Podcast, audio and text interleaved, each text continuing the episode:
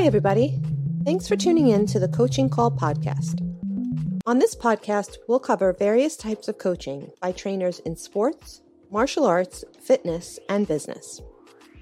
We'll discuss each coach's methods to getting the most out of their respective athletes or clients and how they attempt to change the platform in which they coach. Join us on a fun adventure as we discuss unique coaching styles. Coaching is a universal part of how we get others to get something done. Join your host, Rafael, and his guests on this unique journey in coaching. Hi, I'm Sifu Rafael, and this is the Coaching Call Podcast. If you enjoy this episode, please subscribe and leave a review. This episode was made possible by listeners like you. Good morning, Kim. Thank you so much for joining me on Coaching Call. How are you today? Sifu, I have been so excited about this call. I am doing Ah. great. Thank you so much. I love your show. I Uh, love thank what you're doing for people. You're you're just such a giver, and that's such a wonderful thing. I I love what you do. I appreciate that. Thank you so much. It it makes a difference when we can connect with people, right?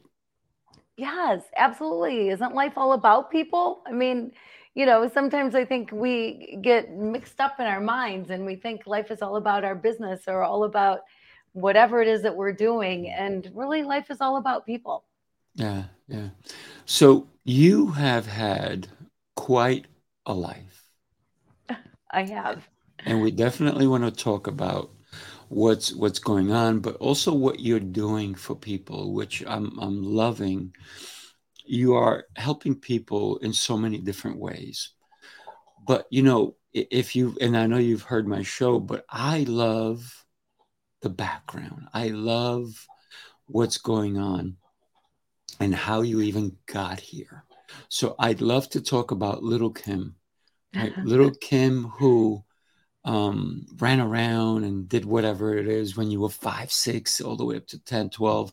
And then, even at that age, if you can recall um, some of the experiences that you had that maybe when you reflect back help shape who you are today. Yeah, well, I I think so many. You know, I'm Mm. a, I believe that every day you've lived up until today shapes you, forms you Mm. to make you the person you are today.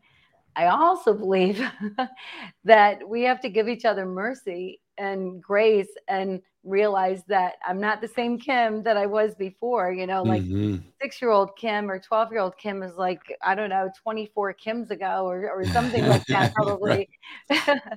but um, I had a great childhood. I uh, grew up in a neighborhood with lots of kids, lots of kids my age.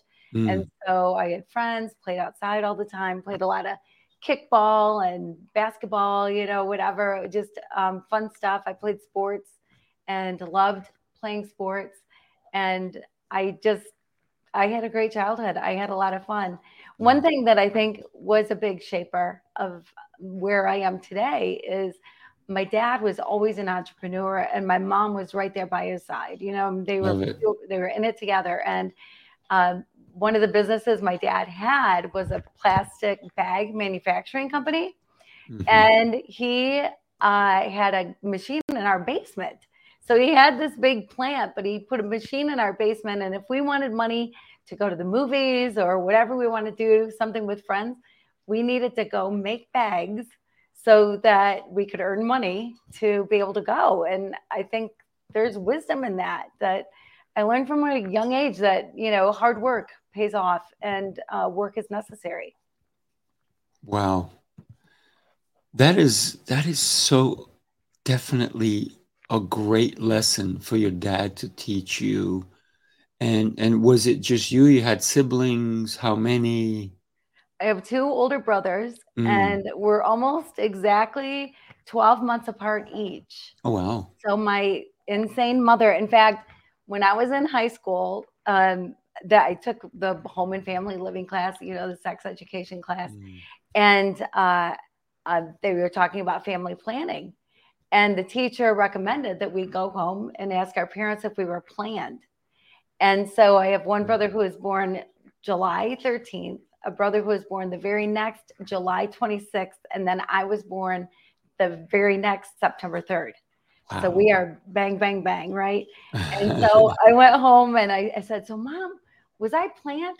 And she said, Are you kidding me? Who would have this many kids this close together? Absolutely not. You weren't planned. And then I thought I was pregnant again. So I made your dad go to the doctor. And thinking, oh my gosh, I wasn't planned. I was like devastated at first and then realized, yeah, people probably wouldn't plan it that way. yeah, yeah. But maybe you were planned. It maybe it was God's plan. Right. Right. Yeah. If we think of it that way. Um, you know, one of the things that for my children, I planned it. My ex-wife, I'm divorced. She did not plan it. So I didn't marry her until she said, I'm ready for kids. Because I wanted kids. And if she didn't want kids at that point in my life, I needed somebody who did. Mm. I'm number 10 of 12. Oh, you are? Wow. Yes. Wow. Big family. So, yeah, yeah, I, I needed um, to also have a family. If it was up to me, I would have had 12. Yeah. but it wasn't up to me, right? It, it's a, it takes two to tango, if you will. Yes. So I planned everything. I mean, I planned our honeymoon according to her menstrual cycle. So she got pregnant on her, on our honeymoon. Wow. And then she, once that first one came, she, she had a hard hard labor. Um, you know, cat, she had to be bedridden for, for months before she was able to deliver. And then she was like, I'm done. I don't want any more. And I was like, what? No way. So I kept insisting, insisting, insisting, insisting, insisting. And then finally she gave in. So three years later, we had our second child. But it was me pushing, pushing, pushing, pushing. And like I've always said, I wish I would have had a tribe. But maybe it wasn't in, in the books for me, right? like it was for my parents. And my parents, you know, Roman Catholic, they didn't have, um, if you will, they didn't have or didn't believe in contraceptives. They, they didn't have good rhythm, in other words. or maybe they had too much good rhythm. One or the other, right. Yeah who would you say i know your dad was an entrepreneur i love the fact that he made you go and kind of like earn your money right and it wasn't child labor because he was you weren't demanded to earn it if you wanted it you can earn it besides your dad and your mom who obviously were two amazing humans who would you say influenced you early on uh, teachers certain teachers that i had that i had great respect for and um, were, uh, you know, it's funny because I was thinking about this before the call mm. that, um, like my best friend, actually, Sheila Hughes, uh, had a huge, huge impact on my life, but so did so many of my friends, Kathy Joe and Mary and Sue, and I could go on and on. Um, seeing how people my own age treated life and reacted to life and uh, reacted to each other like that that taught me so much mm. because everybody comes from a different family, right? right. Yes. And so what happens in the house, you know, in each house is different. And so to see how my friends treated things and and how things were for them uh, had a big impact on me. Like that, that really shaped me. Um, but it's the people that were the positive people in my life that mm. that were the influence. I love it. So, and you said teachers. Does anyone stand out for you? Yes, Howard Myers. Uh, he was also my basketball coach, mm. and he he was just amazing. He treated everybody uh, the same, equally, with great respect.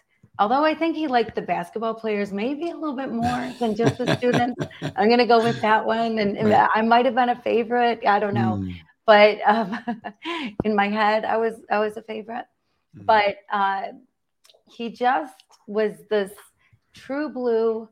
Um, you knew what to expect from him. He uh, never, I don't know, like you just knew who he was, and there's something great about that. Mm. About really knowing that somebody is dependable, that that what they say they mean. You know what uh, is important to them. They live that out. You know, they they walk their talk.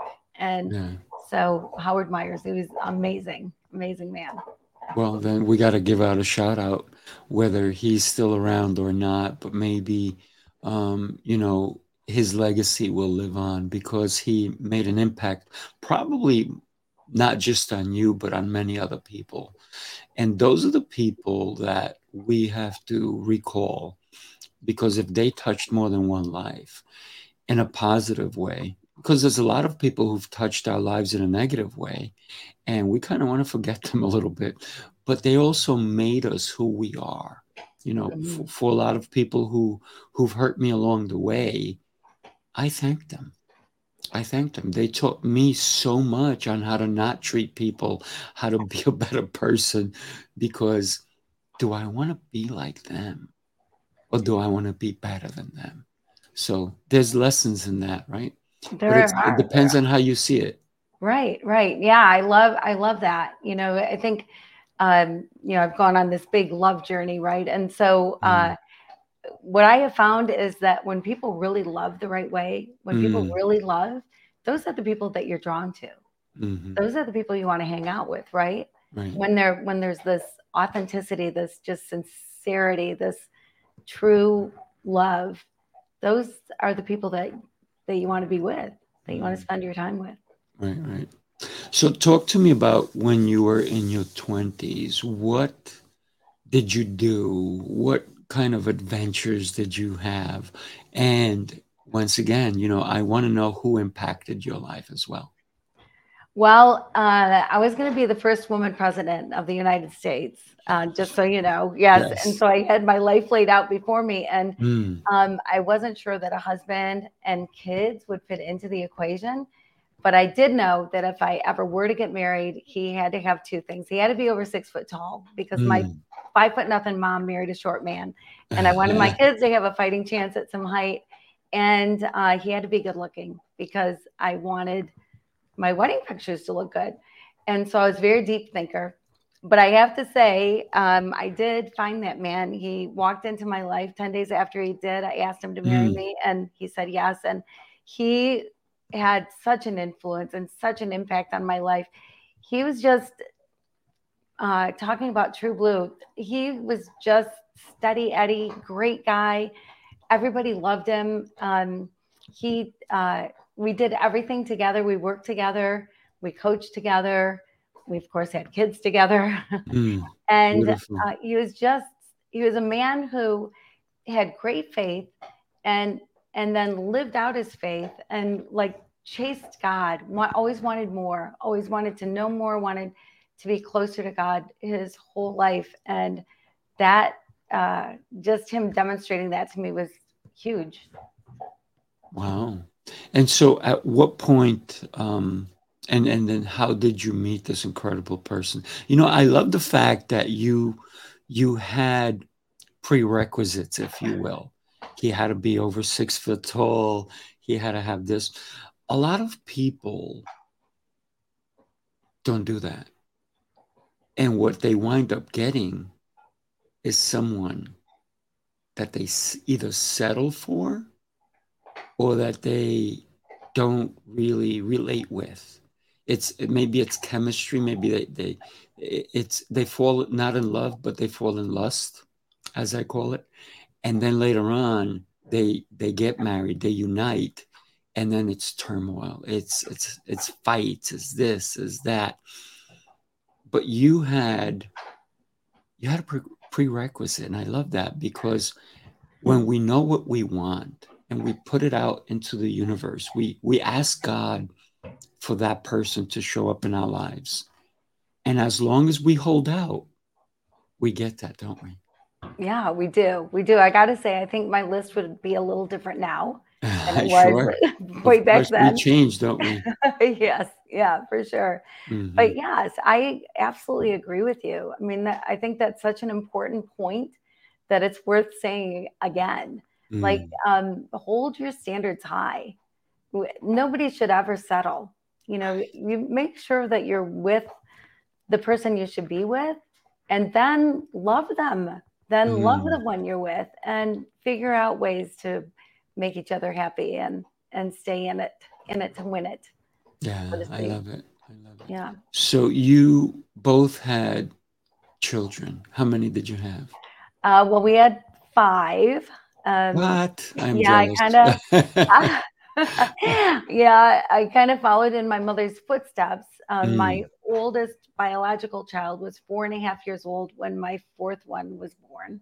Mm, So it was a little nuts. My 20s were crazy because my kids were little and running around, and uh, it was just crazy. And then I have a son from the Dominican Republic who is uh, older when he came into our lives. mm. Nice, nice. So we're going to talk about something that totally changed you, right? You were diagnosed with cancer. Was it four months before or four months after your husband was diagnosed? Before I was diagnosed first. Mm, yeah i was diagnosed with breast cancer and and uh, got a phone call on a friday afternoon you know it wasn't um, i i always thought that it was like in the movies when they get, are going to deliver bad news that you're Mm. sitting in their office across from them Right, and right, right. huddled with your spouse you know whatever but no i just got this phone call on a friday afternoon that uh, it shook my world you know Mm. changed everything for me. And nobody ever wants to hear that word. Nobody ever wants to hear that they have cancer. And i was shocked. I didn't expect it. Uh, even though i had a biopsy you know you think that i'd be mentally prepared a little bit just in Right. case it came back mm-mm, and said that i had cancer but i was in total denial. I just thought there's no way you know I, mm, I don't i don't have it. And yeah. so yeah so it was um uh, for anybody who hears that word anybody get, that gets any kind of uh, cancer diagnosis it's tough It is. yeah It is. Wow. Incredible. And now, excuse me. Wow. you. Thank you. I, I I have had people in my life who have cancer. I have one of my clients right now who is is going through it and he's been fighting for 5 years but they just recently gave him weeks. Mm. Which is, you know, pretty devastating, but he's made peace with himself and it changed who he is because he realized that he when he started reflecting back and i had a conversation with him last week he said i didn't like the guy i used to be Mm. I now like the guy i am. Because he grew and he saw how many people he hurt along the way or the kind of selfishness that he was he was putting out into the world. And now he sees that it's changed him. And no matter what happens next whether he does survive in it you know there is miracles that can happen. Mhm. but it, it made him appreciate things that much more and then appreciate himself and appreciate the things that we all take for granted right Mhm. Mhm. so i am sorry to say that you're now a widow Yes. Yeah. Yeah. My husband was was diagnosed with pancreatic cancer four months after uh, my diagnosis, Mm, and uh, and then um, we had six great weeks together before he passed away. Six weeks Six weeks. Yeah, it was it was fast, very fast. But it was merciful, though. I have Mm. to say. i would because- agree with that Yeah, when we walked out of the doctor's office after getting the diagnosis and understanding that there's no cure for pancreatic cancer, you know, you, you have however many more days you have. But we prayed, we prayed that, Mm. um, Lord, either give us a miracle like you Mhm. did the blind, the deaf, you know, the lame, or the greatest miracle, heaven, but please don't let him suffer. yeah And I'll tell you, uh, God answered that prayer. Mm. He, we, we really did have a great six weeks together, and it wasn't until the very last hour that he was was in pain, really suffering. that that's uh, that's a beautiful way of looking at it, right? Um, because I've seen people suffer badly, and that's that should not be right Yeah, I agree. I And- agree. Yeah. and, and one of the things that you said is that you were in denial Mhm.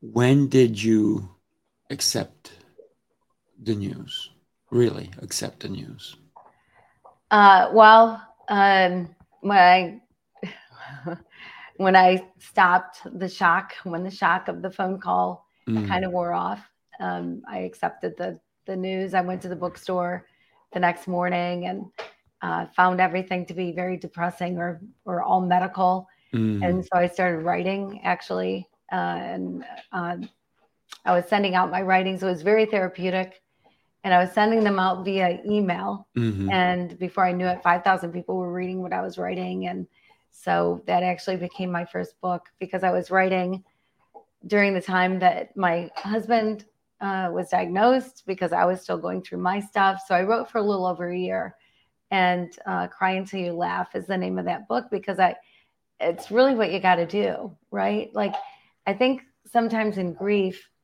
people can get stuck in grief. mm, People can, get stuck there because it becomes a mm, sort of a life pattern. But also, I think that sometimes people uh, feel like if they laugh again, if they enjoy life again, that they're somehow dishonoring mm-mm. the person that has left. And and I really believe the opposite is true.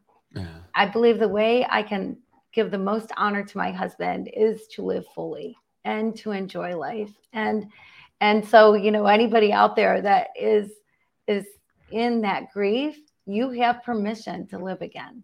You you have permission to smile again, to laugh again, to enjoy life again and uh, and honor your person that way. Hold on to the memories and Mm. certainly there's days you're still going to cry and there's moments that are going to be harder than others and you know certain times a year christmas and birthdays and you know Mhm. things that come up right but uh, but you got to be able to laugh again you you need to live you know don't don't let the grief keep you down Yeah, yeah. Because if let's say they they're looking down, right? They don't want to see you miserable, right? They want to see you happy. Because if they truly loved you, and I'm sure your husband did, he would want you to be happy. He'd want to see a smile on your face. And you have a beautiful smile, by the way. oh, So that's sweet yeah, well, it's the truth. You know, I'm not going to say it if it wasn't. but the whole thing, when we think about life, however long or however short it is, because in, in reality, life is very short. My brother passed when he was 42. wow wow He was given two weeks, and it was from a, a weird blood disease that he got because he didn't take care of a cut that he had, and, and, and it got his whole blood system got infected. But this man had the opportunity to say goodbye to all of us, and we had the opportunity to say goodbye to him. And we normally don't get that in life with other people. We, I consider myself lucky that I was able to say goodbye to my brother. And every day I see my brother, right? I see him because when I come out of my bathroom on, on my corridor, there's there's his picture with his wife and and his his child and i always look at him and i say you know how you doing and i love you you know and, and i look at his wife who is is very happy um, and she's still part of our family and i look at his daughter as also so for me it's enjoying that him and I got to tell you, my brother was the funniest guy I know. And I don't remember any of the negativity at all. Right? I don't even think there is any. I remember how funny he was and how it just, he would just laugh at things and he'd make us all laugh. And that's the beauty that we can live on because I know that he didn't want us to suffer when he went. And he told me that you know it's a, it's a beautiful thing when we get a chance to remember people in a positive way, right? Oh, absolutely, absolutely. You know, I uh, I I lost my mom years ago, mm. and for quite a while, all I could remember was that time mm. that when my mom passed away because it was tragic the way she passed away, and and all I could remember was was like that time. Like I tried so hard to think about things with my mom because I had lots of great memories with my mom. Mm. And I tried so hard to think about them, but I I couldn't. It's like my mind just was stuck in that moment. Um, and I was so happy mm-hmm. when finally I was able to remember her laugh. She had the best laugh and and just the fun times that we had with her. Everybody called my mom mom. All my friends did. my friends would show up at my house whether I was there or not just to be with my mom. And so uh, she was lovable in so many ways. And um, so it was wonderful when when I got those memories back. So how awesome for you to have those great memories of your brother. That's that's mm. really special. That's wonderful. Yeah, yeah. So you've written not one but two books, right? Right. Tell us again the title of your first book. Cry until you laugh. Mm. Yeah. Yeah. Be- because you, you're you're gonna use your heart, I believe, to do both, right? Mm-hmm. Right. Yeah. yeah. Right. So your inspiration for that book was your cancer. Right. Yeah. Yep. I started writing. So it's um, you know, I just thought, gosh, uh, what am I going to go through? you know mm. what does mm. it feel like what is it really like Do, are there decisions i need to make are there choices you know and i found out yeah there are there there are things you need to know mm. that um, i didn't know anyone who had been through it so i didn't know i was 47 years old mm. and mm. i just thought maybe someday somebody will want to know this stuff and i actually i wasn't um, thinking about it being a book as i was yeah. writing uh, and then um, actually, my friend Sheila's sister, Laura, uh, she really pushed me to make it a book and helped me to make it a book. And so I have her to thank for that. Mm, but nice. uh, yeah, but but it I it's helping people, so that's a good thing. Yeah, yeah. So that's what I meant by you're helping people not only you know somebody who is diagnosed and and you know i got to be be honest with you that was a terrible way for you to find out it was. You know they, they had no i'm going to say it they had no class no compassion no empathy for a phone call. Mm-hmm. you know wow. Terrible right. terrible you, you don't give news like that life-changing news to someone over the phone. I, I just don't see it.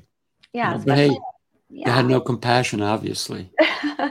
well, especially on a Friday afternoon. Mm, you know, it's yeah. like late enough in the day that it's not like I could call back and ask questions. And mm. yeah, it just uh, changed my weekend. That's for sure. for sure. Well, yeah. Your whole new life, if you will. Mm-hmm. Did you see life differently, like my friend does? Oh, uh, yes.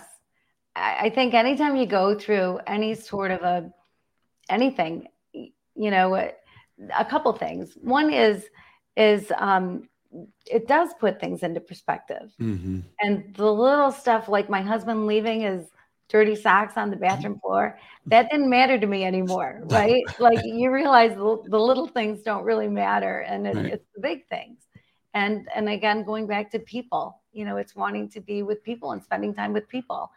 And so it's uh it does change perspective what's really important in life and it's funny because when I was diagnosed, people would ask me, I'd run into people and they'd say, Why you? Why you? You do this, you do that, you help people, you whatever.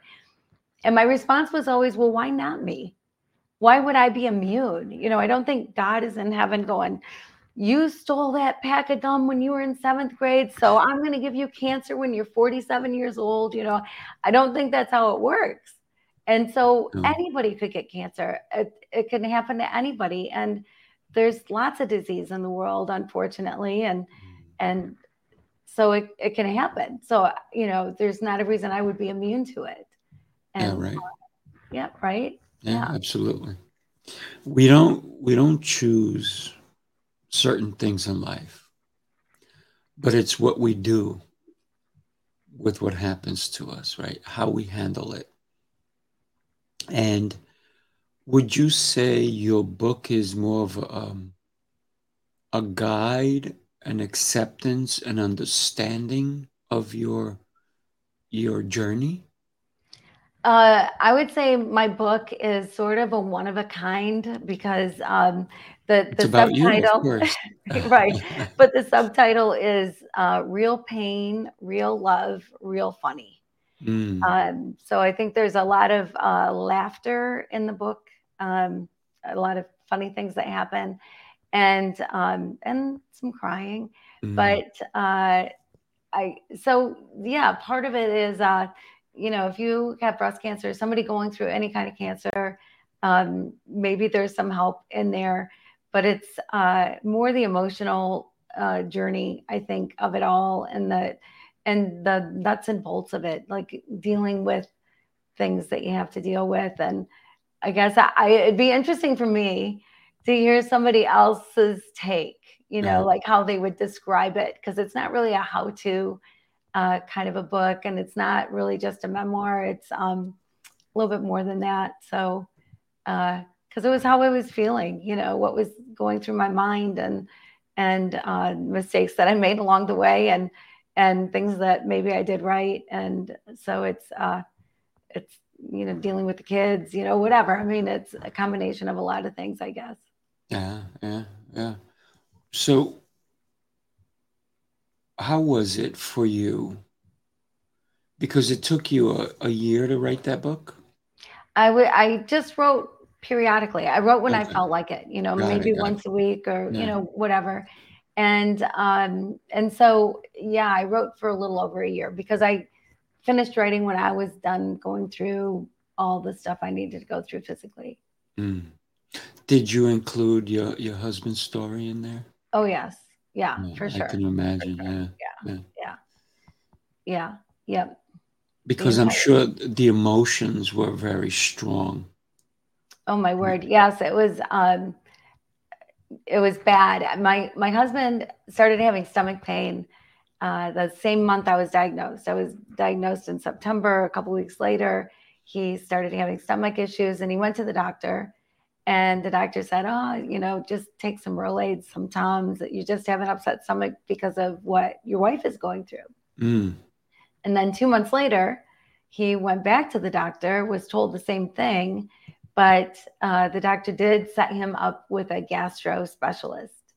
And as it turned out, because of the kind of breast cancer I had, I had to have a complete hysterectomy and a Hmm. colonoscopy on the same day. Wow. So the day before um, is the clean out day. You know, if you've ever had a colonoscopy, you don't go too far away from your bathroom, you know, Right. on the day before. And that was the day that he met with the gastro specialist. And I'm the mouth, you know, I don't know if you can tell it by now or not, but I was the the mouth, you know, I would be the Mm. one going, he needs a test, like you got to do something. And he was just so sweet. He was just sweet and kind. And so when he came home, uh, and he told me that they told him the same thing the doctor had told him the two times before. They didn't run a test, nothing. Mm. I was livid. I was so upset. And then I was so upset that I was stuck to the bathroom. Like I felt so bad that I didn't go with him. And uh, I thought, what a waste of time. You know, we've got to figure this out for him because he, you know, I mean, he might complain. It, it, men tend to, maybe this is stereotyping, but not be the greatest patients. You know, like anytime I was Right. sick, anytime I was sick, he would get the same thing, but it was always much worse for him. Always, Ah. you know, it it was just always worse. And so, uh, but I knew this was a real thing for him. Mm. Like this wasn't, you know, whatever. It was going Mhm. on and on. And so, um, I had my surgery and colonoscopy the next day, and they found some bladder cancer, but that's all good now. But anyway, uh, a week out, I was still, you know, wearing elastic pants, you know, elastic waisted pants, Right, and and whatever, and uh, watching Grey's Anatomy reruns, and just lounging in bed, and and woke up and and he was awake and he was just miserable. He was in pain. I said, "Well, that's it. You know, go to the ER. At least they'll run a test. They'll do something for you. Right. You know, they they're not going to just say you got the stomach pain, go home." Right. And right. so he went to drove himself to the emergency room. And then he was a rule follower. And so it said no cell phones. So he had his cell phone off. So I'm trying to call him, trying to call him, what's going on? What's going on? And finally, I got a phone call from him. And he said, uh, I guess they're going to keep me overnight. And I'm like, keep you overnight? They don't keep anybody overnight. What do you right. mean keep you overnight? And so I put on, you know, like real clothes. And and then in my Vicodin induced state, I drove like a mad woman to get mm. to the hospital. And I was almost at the hospital. And I got another phone call. And he said, I guess there's a spot on my liver. And I'm like, spot on your liver. Oh my gosh. I just started weeping. I just mm. started bawling. And I got to the hospital. I honestly don't remember parking. I do remember running in, holding all parts of me because oh. I had pain everywhere and asking where he was. And he was behind a curtain. And I run back there and I'm sobbing and I whip open the curtain and he's sitting on the edge of the bed like nothing is going on as I'm bawling. And he said, Listen, I am not going to invite you out anymore if this is the way you're going to behave. and I said, listen, you are not allowed to be funny right now. Uh, but they did admit him and, uh, you know, ran some tests, did their thing. And, and even with him, I was in denial. Uh, mm. There were a couple cancer markers in your blood and uh, his were out of control. His numbers, the doctor came in and said uh, his mm. numbers, he'd never seen numbers anywhere near that high. Mm. And so I said, well, then your lab made a mistake. Right. Do it again. You know, yeah. there, there, must have been a mistake if you've never seen anything like this. And he's like, no, no, they didn't make a mistake. I said, well, really? Your lab never makes a mistake? I mean, I was, you know, obnoxious about it and uh, trying to not deny that anything was happening. But it took a few days, um, and then we we got the diagnosis. Mm. Laughing, crying, being inspired, right? Even though, and, and you know, the, the greatest gift that I guess you got is that you you didn't see your husband truly suffer. Mm-hmm. Was it because he was hiding it, or was it because he really didn't suffer? It was all internal, right? He wasn't in pain, like some so many people that I've known have been. Well, he we had the best hospice. We had Faith Hospice is the name of the company, and they were incredible, absolutely mm-hmm. incredible. And pancreatic cancer is painful. It's mm. supposed to be one of the most painful, if not the most painful cancer. And so he was, he had morphine like from the beginning. Mm. And he was able to regulate the morphine, give himself boosts of morphine if he needed to. But he had a he had it subdermal, so it was a constant flow, you know, so that kept his pain at bay and did a great job of it for six weeks as we were watching Cash Cab and playing gin rummy and, you know, whatever we were doing during that right, six right. weeks, just enjoying being together. And, you know, and there were times during that time that, that I would just start crying, uh, mm. uh, you know, thinking about it. And, and he would just hold me and say, don't cry for me. Don't cry for me you know, you're the one that has to stay here. I I get to go to heaven, and you're you're going to be here. Don't cry for me. Mm. And uh, he was just such a strong man, and had just he was just such a wonderful guy. Mm. And so, you know, six weeks in, uh, things were okay. You know, I mean, as far as pain, he still pain wasn't an issue. He would have told me. I'm quite sure. And right. pain just wasn't an issue but he woke up on a sunday morning and uh, in pain. And i called the hospice nurse right away. She came right over to, to help with his pain. Mm. and um, she was on the phone in our bedroom. He was sitting on the edge of the bed and i was holding him from behind because i didn't want him to fall off the bed and I, I said to the nurse, Do I call my kids? You know, what's going on? She's like, Oh, no, no, no. You've got weeks, if not months. You've you've got a long time. Don't worry about it. And then she's ordering a hospital bed and a commode or whatever she's ordering, and uh, because uh, we had no equipment, you know, mm. we, were, we, were, just home, you know, sleeping in the same Right. bed and whatever. And um, so she's ordering the equipment, and and uh, she and I asked her again because it just something just didn't feel right. He was just miserable, and she's like, "No, no, you have time, you have time." And I could just feel his pain, like I could just Mm. feel his absolute misery. And I just whispered in his ear and I just said, Baby, just go. And Mm. he, he never took another breath after that.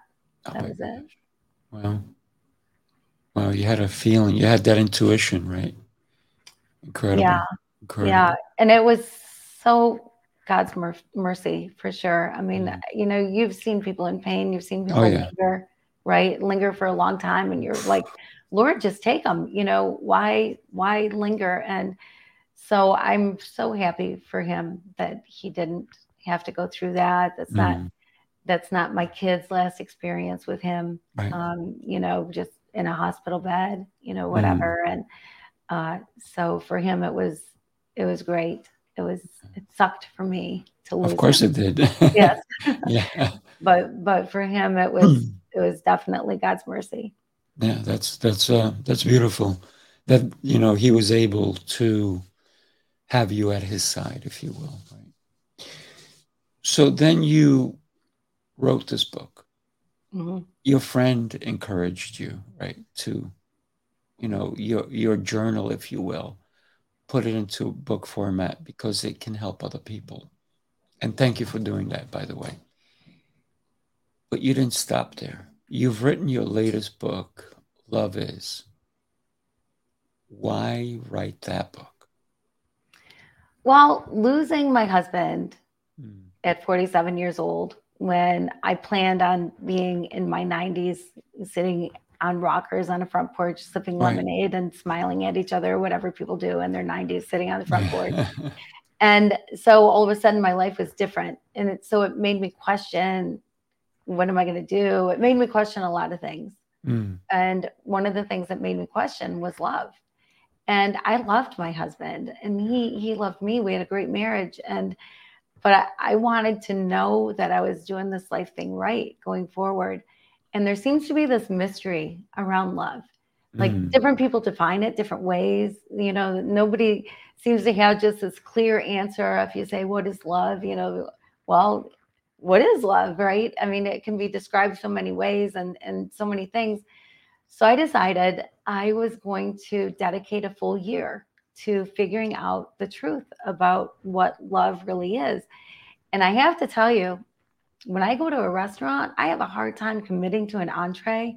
So committing a full year to something was something I never thought I would do, but but I did. And I took uh, Corinthians 13, that beautiful poem, love is patient, love is kind, does not envy, does not boast. And I decided I would take one word a month and figure out, well, what is love that is patient? What is love that is kind?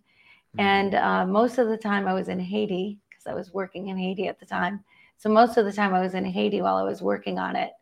And the things that I found out about love are things that I have never heard before, never been taught to me, never heard it expressed uh, Mm. what love really is. And um, it changed my life, rocked my world. And I really believe it would change anybody's life and, cha- and change the world. Wow, wow, incredible. So you just threw a, little curveball for me. What were you doing in Haiti? well, when I was finally able to go back to work physically, Mm, I wasn't sure what I was going to do. I had some businesses and I didn't know if I was going to go back there, but people were running them. I didn't need to go back there. And so I thought I'd take it slow. And I, I uh, was a, took a job as part-time bookkeeper of a humanitarian organization that my father and I had started 10 years before then mm, and a guy was running. And so uh, January 1st of that year, I started as part-time bookkeeper. And then 12 days later, there was an earthquake in Haiti that killed 200,000 people. wow. So I went from part-time to 24/7 and within a couple weeks I was boots on the ground. I was in Haiti and then I spent uh, at least some of every month in Haiti for the next several years after that. Oh, wow. So when you're there and you're seeing all this devastation, did that help you with understanding what love is?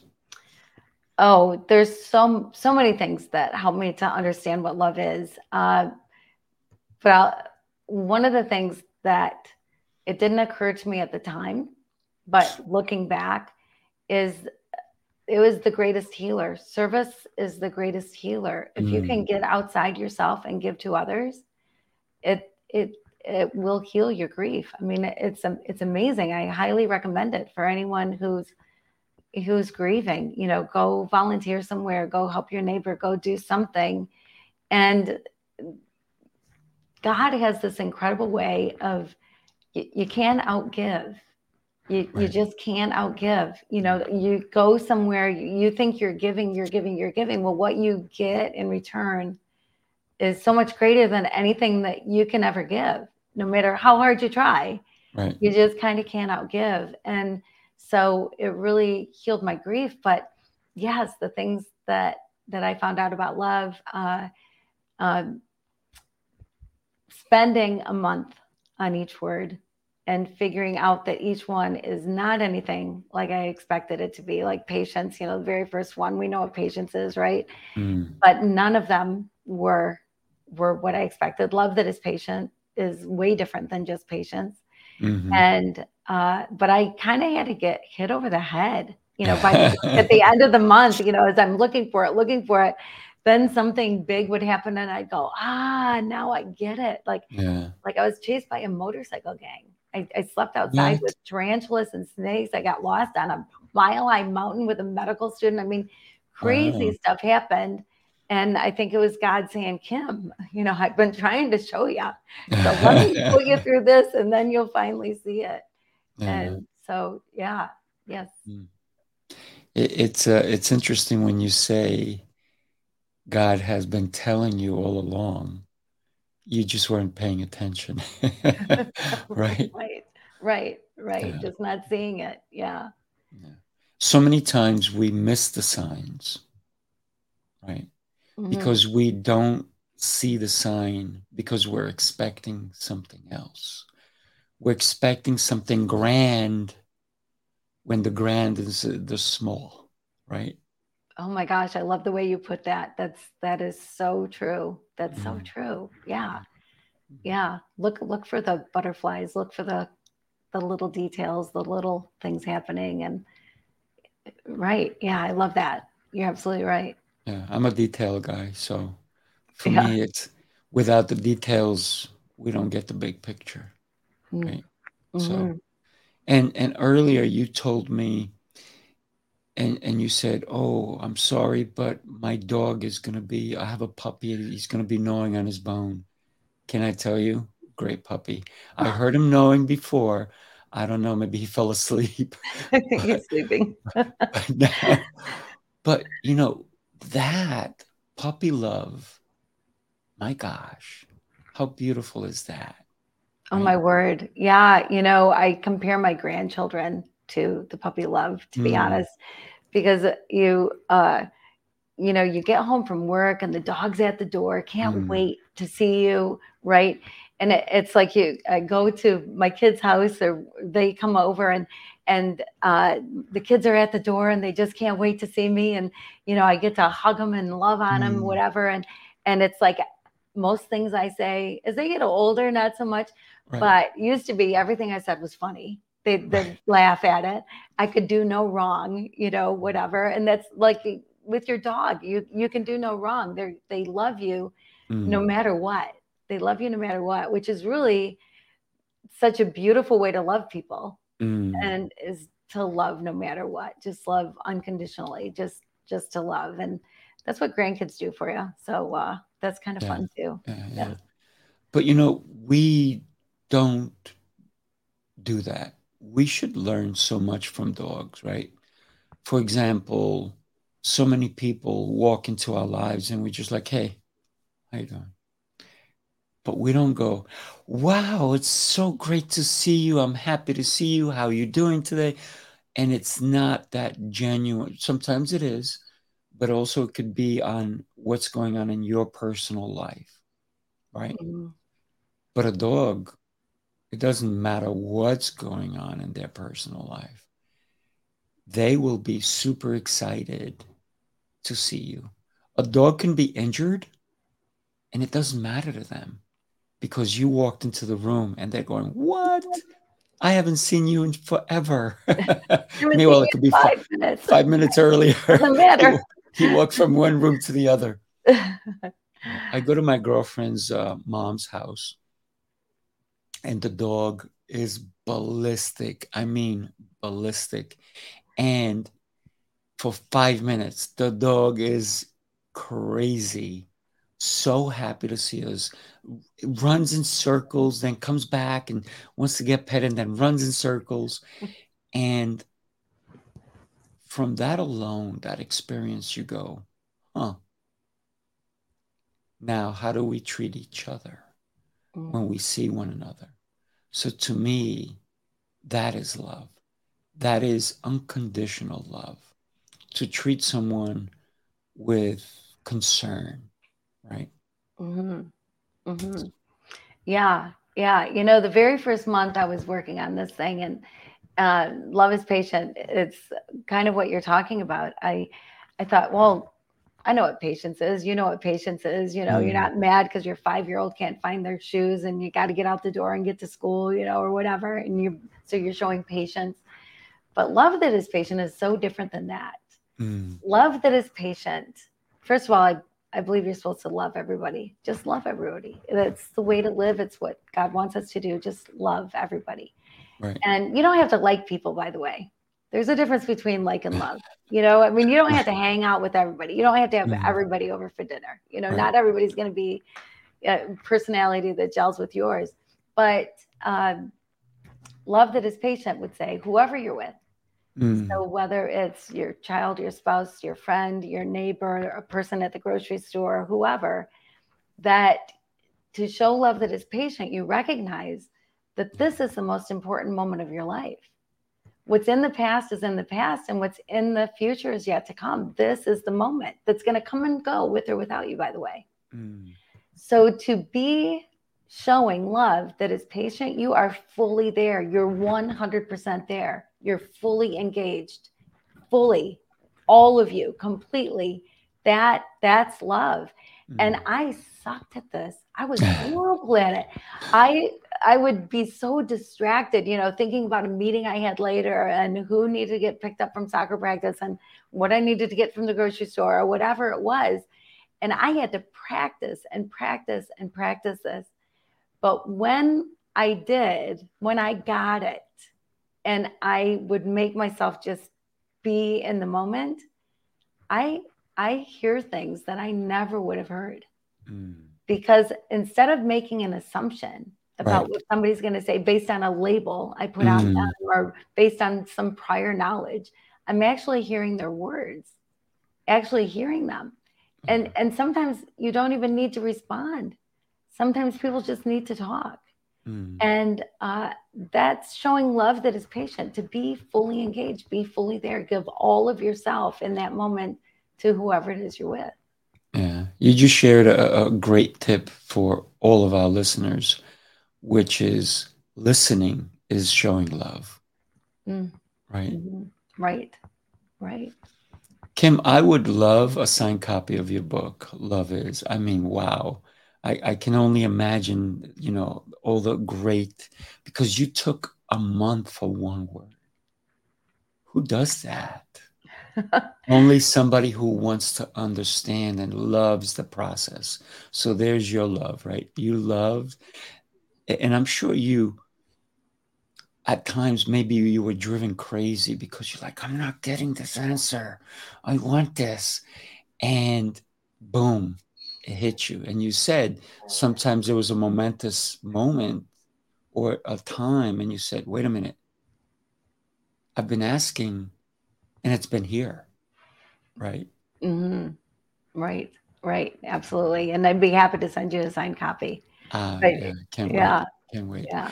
You know, I would love for you to join us in New York. I have a, a, an event happening in July. It's called Heroes Rising Apex. And with Heroes Rising Apex, we're bringing authors, we're bringing coaches, we're bringing all sorts sorts of amazing people together.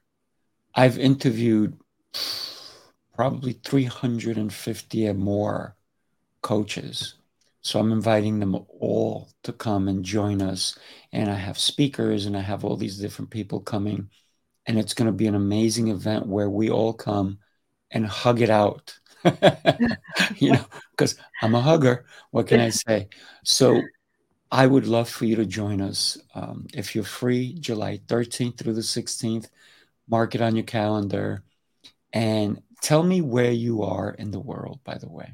I'm in Michigan. And you were mm. in Michigan not long ago, right? That's right. That's yeah. right. I, yeah. I, was there for, for a meeting and it was, I drove in, got to my hotel, had my meeting, drove back. 14 and a half hours each way.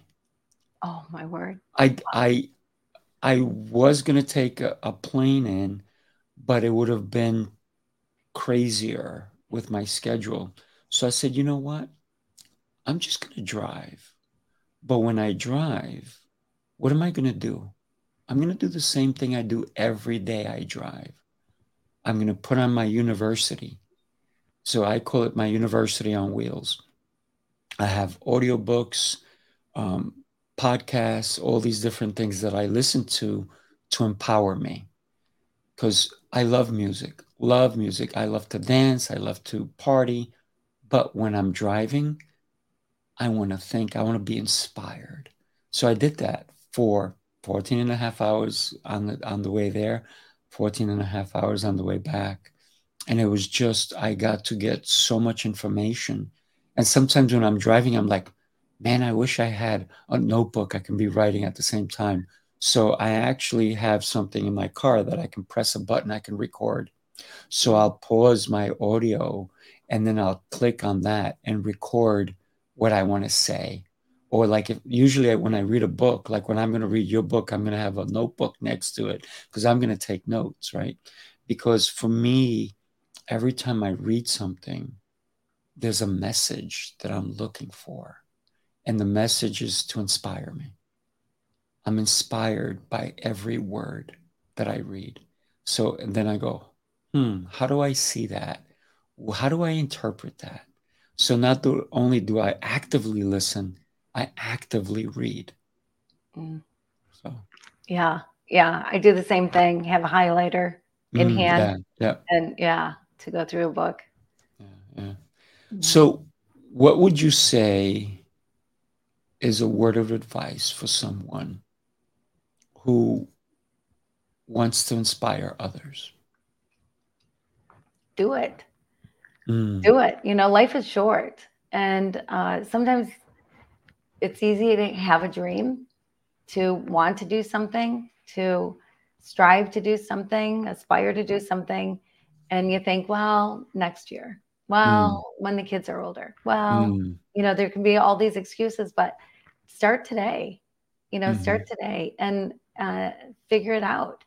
That there are things that people can do at any given time that will inspire somebody. I mean, just be you and be that inspiration, but mm-hmm. it, don't get caught up in the putting things off. You know, figure out how to make things happen today. Yeah. And you said it life is short, and we don't know, right, when we're really going to go. Like that nurse said, you have you have time to for about your husband. And he really didn't. And you said it's okay sweetie. It's okay. Go be with god. Because it, it was his time. And we don't know when our time is do we? Mm, right right. Yeah, yeah. we don't. I really want to thank you. I had an amazing time getting to know you. You are a beautiful beautiful soul Thank you for being on the show. I really, really appreciate you. Let's stay connected. I would love to, you know, bring you on other shows. I have I have now five shows. I know it's crazy.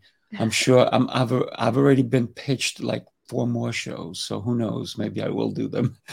but when when we know that we can help just one person, it it makes a difference, right? And I know that Mhm. you being on here, you've helped all of my audience. So thank you for being here today.